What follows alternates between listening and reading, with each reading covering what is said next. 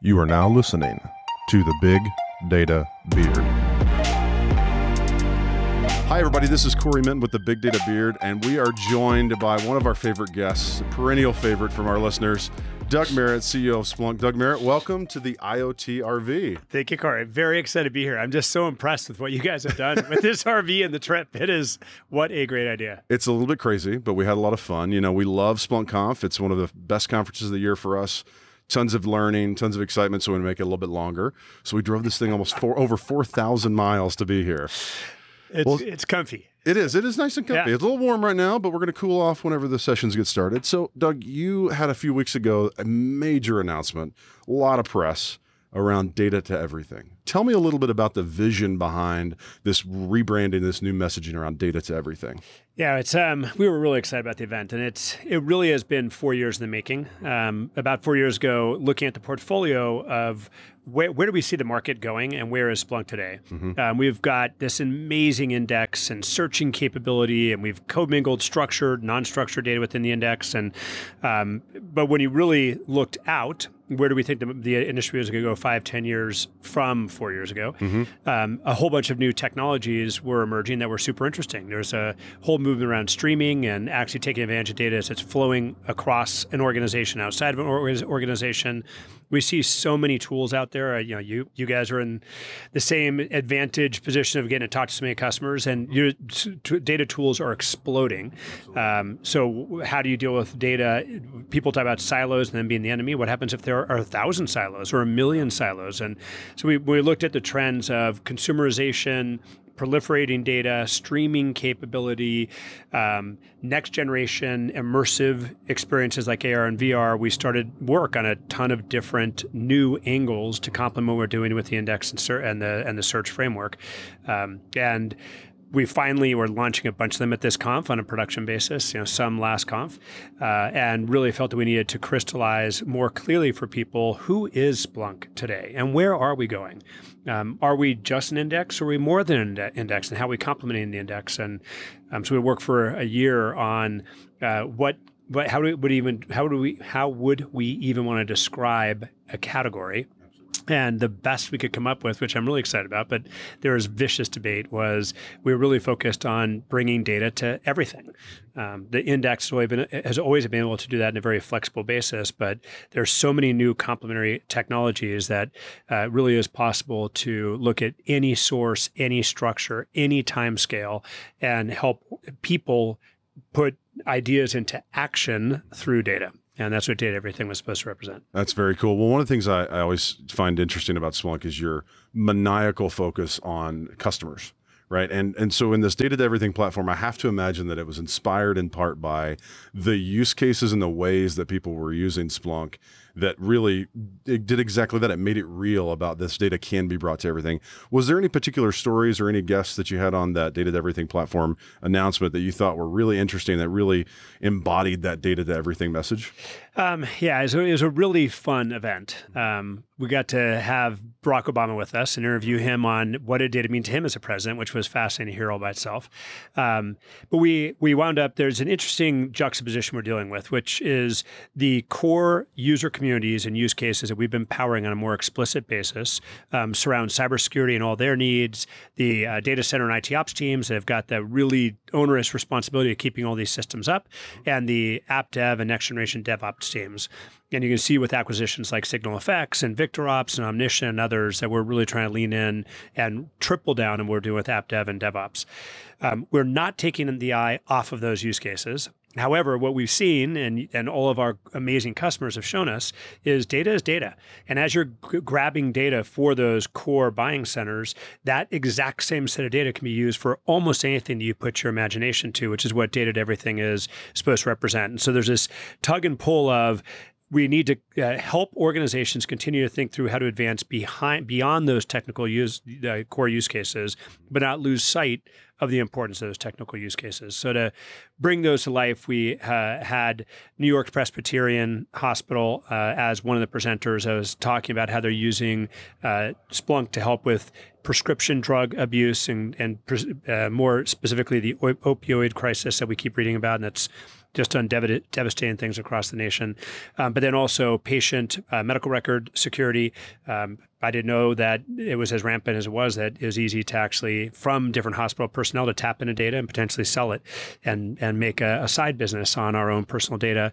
Um, we wound up uh, with a whole host of manufacturing examples, not for profit examples, manufacturing a lot like what you guys do with this RV. How do you instrument very complex process and discrete manufacturing processes so you can actually uh, have the same degree of insight, investigation, monitoring, and predictive analytics on manufacturing activities? Um, we highlighted the Global Emancipation Network um, and uh, a, a, brand new organization we just uh, funded through our uh, Societal Impact Fund that's trying to prevent wildfire, the wildfire issue around California and, and really across the nation and, and different parts of the world by, again, bringing a vast array of data, both from sensors, weather data, geospatial data, to try and become more quickly aware of, of wildfire and then understand its uh, fuel materials and course and wind directions they can try and get in front of it. So lots of really interesting use cases in addition to the fascinating use cases we have with security, app dev, and, and IT ops. Absolutely. And one of the things I, I, I read in, in, the announcement was that you are making a bet on the future with uh, this funding of a kind of a ventures fund. Help me understand why making that bet and investing in this, you know, the startup ecosystem and partner ecosystem, why that's important for Splunk in terms of innovation and growth. Yeah, two. There are two funds: a hundred million dollar innovation fund, which is a, more of a classic, I think. Try and find anyone anywhere that wants to build an app and, and likely sell it to make money on it, and then a societal impact fund that you know still will have some IR internal rate of return characteristics, but is really focused on how do we help the world around us, um, and as as all of you know, we've had Splunk Base for say eight years now, and there's now over 2,000 apps on Splunk Base. We've had an ecosystem out there, um, but two, 2,000 is a great number. But why aren't there 20,000 or 200,000 or 2 million apps? There's any problem can be enhanced by bringing data to the problem. So, what do we do to help evangelize the opportunities out there? And in addition to all the partnering activity that we do constantly, as you guys are a good example of, um, we really want to put our uh, money where our mouth was and make it clear to folks that we are here to help with that innovation cycle. And whether it's helping re educate people, um, create economic opportunity, deal with climate change, deal with any type of human um, uh, problems like the uh, trafficking issue that Global Emancipation, Emancipation, Network deals with, or whether it's building the next cool uh, supply chain optimization or uh, internet fraud or um, uh, manufacturing optimization application, um, that we are there with not just our people, not just our software, but with the ability to invest to help organizations with that innovation. I love it. Well, you know, you hit on earlier that you had a chance at this event to have a one-on-one conversation with a few hundred people watching, but a one-on-one conversation with former President Barack Obama. What what if for our listeners that weren't able to attend, what wisdom or what kind of single kind of thread did you pull from uh, from President Obama? Yeah, I went up. Um, my favorite blog is a blog I I uh, had with uh, the, recounting the the Barack Obama piece, um, and the the thing that I walked away with that really struck me is he no matter what people feel about his policies and his administration, and um, he really represents and represented someone who is trying to take a very balanced approach and a very data driven approach. Um, and what I felt when he was present and, and we got to talk a lot about, was how did he separate uh, signal from noise? and what tacti- tactics did he use, both with his C- first governmental CIO and first chief data officer, but then also uh, how did he actually manage his staff so that he got enough diversity of opinion so that you could have people that were not just analyzing data but taking different views and perspectives. And then what do you do on more of a day in day out basis to try and pull information from people? And one of my favorite stories that wasn't in the blog uh, was the for a lot of the big important meetings, you'd have like the Joint Chief of Staff, you'd have all the you know very decorated people right around the table, but on the outside were all the staff folks that did a ton of the work.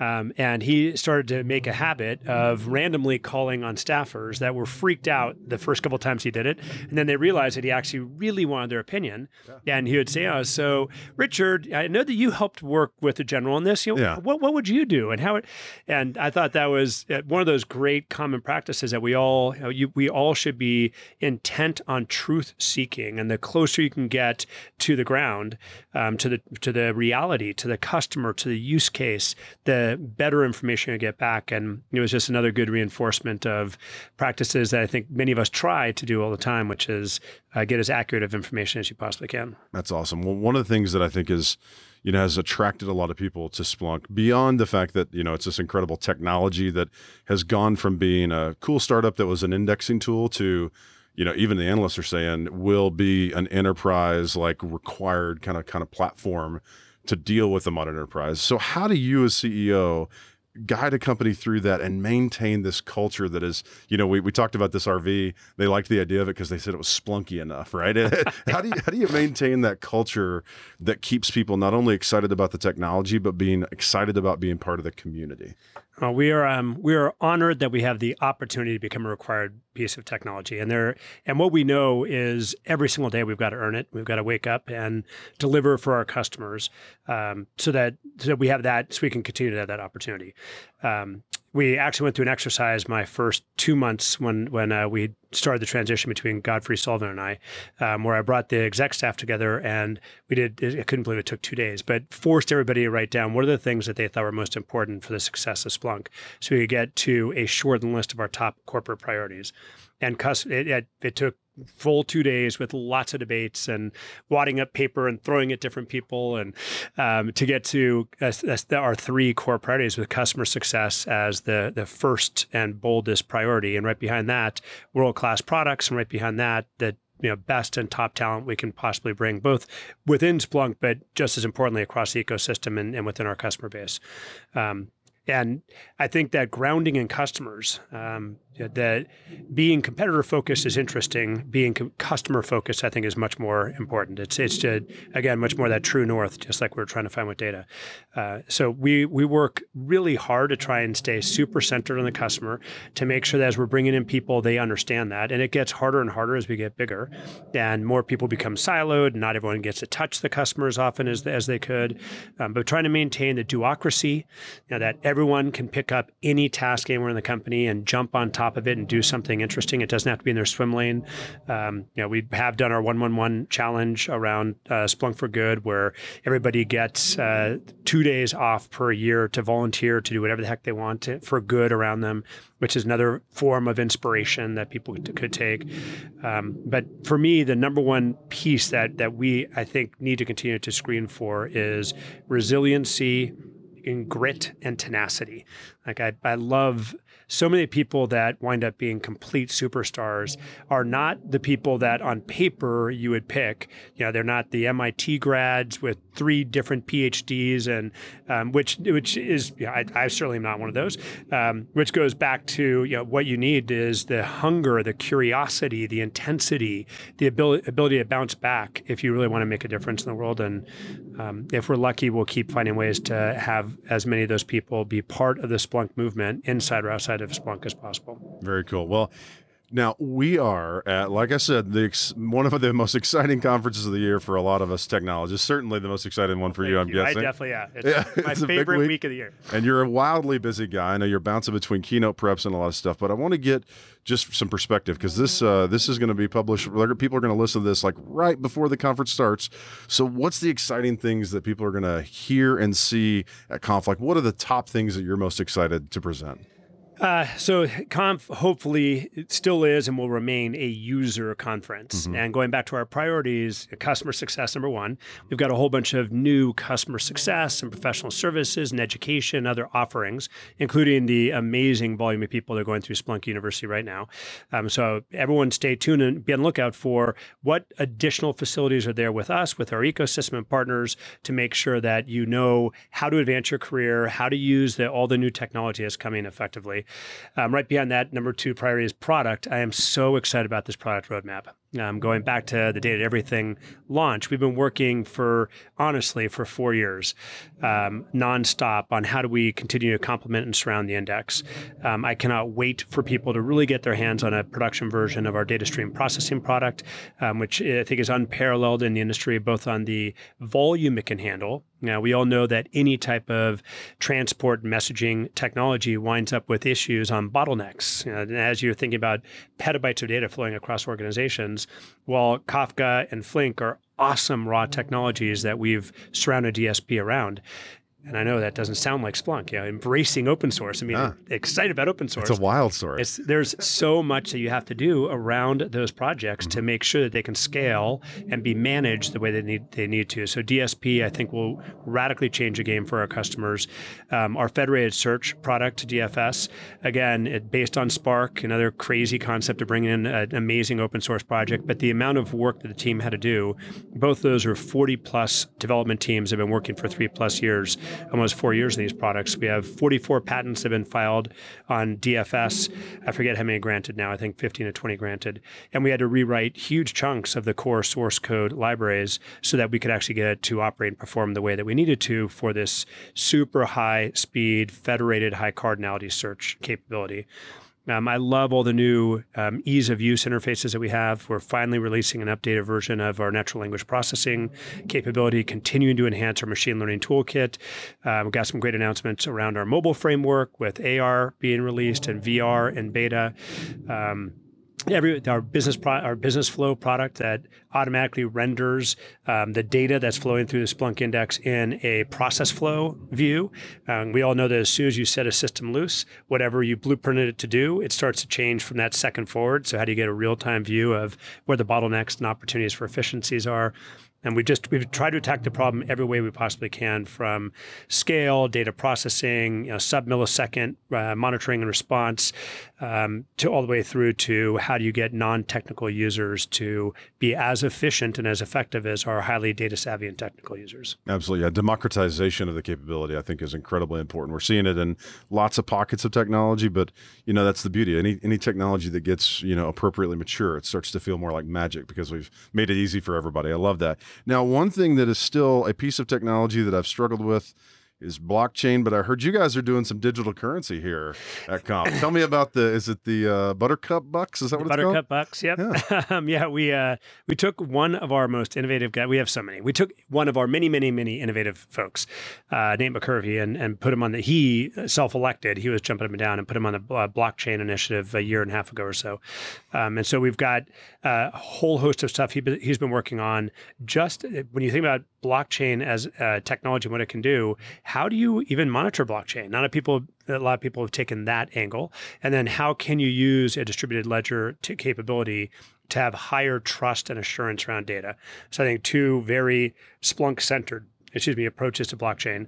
Um, but then there was that idea of why wouldn't we create create our own cryptocurrency for uh, the Splunk for Good and the donation side of life. So uh, again, there's some interesting things that people will see on how do you drive purpose with data um, that uh, we're, we're, excited to announce over the course of these three days and get everybody involved in using their imagination and the art of possible for how we can impact key causes that we need to impact for the health of the world, our species, and other species that we cohabitate with. Yeah, well, pulling on that same thread of of doing good things for the world and the people around us.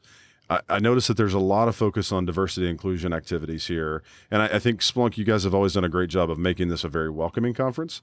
But tell me a little bit about what you're doing in the diversity inclusion areas and kind of what the focus is for those sessions. Yeah, it's um, we started with a real focus on gender diversity a few years ago, and and self-published our, our metrics, which we weren't thrilled with, and we still feel like there's a long way to go. Um, but on the mantra of what gets measured gets done, and data can solve all problems without making it visible and transparent, you can't work on the problem. Um, last year, we really started focusing on more the underrepresented minority aspect and blending it in with gender. Um, and so there, there's a, a, whole host of, of uh, employee groups across Splunk now that are open to non-employees as well to help uh, drive awareness, visibility, um, and solutions on how do you make sure that you've got a, as diverse a workforce as you possibly can. Um, and those groups are in force at Splunk, and you'll see them woven through. There's a whole track on diversity and inclusion.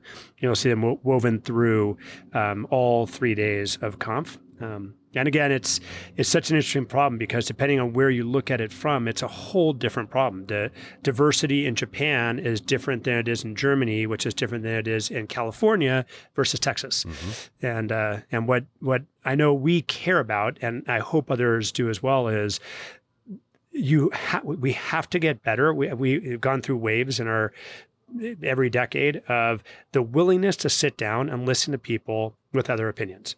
And we've become so divisive the past few years, which makes sense when there's so much overwhelming change and people feel uh, stressed. You know, stress is not usually a human friend, um, but we've got to get back to believing in the abundance of the universe and leaning in and making sure we get a chance to both learn from and understand other folks because there's almost no no situation I've ever been in where if you just are willing to sit down and really, really listen, not have in your head, I can't wait to rebut what somebody's saying because I know he's from a different position or she's from a different position. Um, that thing that you don't wind up with an improved position. Yeah, it's interesting, and it's all this. All the story you just told is about it's bringing data to intelligent people so we can make decisions and learn and act. But those intelligent people are different. Like they come from all walks of life, and I think Splunk power in that, your investments in it, I think are encouraging. And I, I hope I hope other tech, technology companies take uh, take encouragement from that and do very similar things.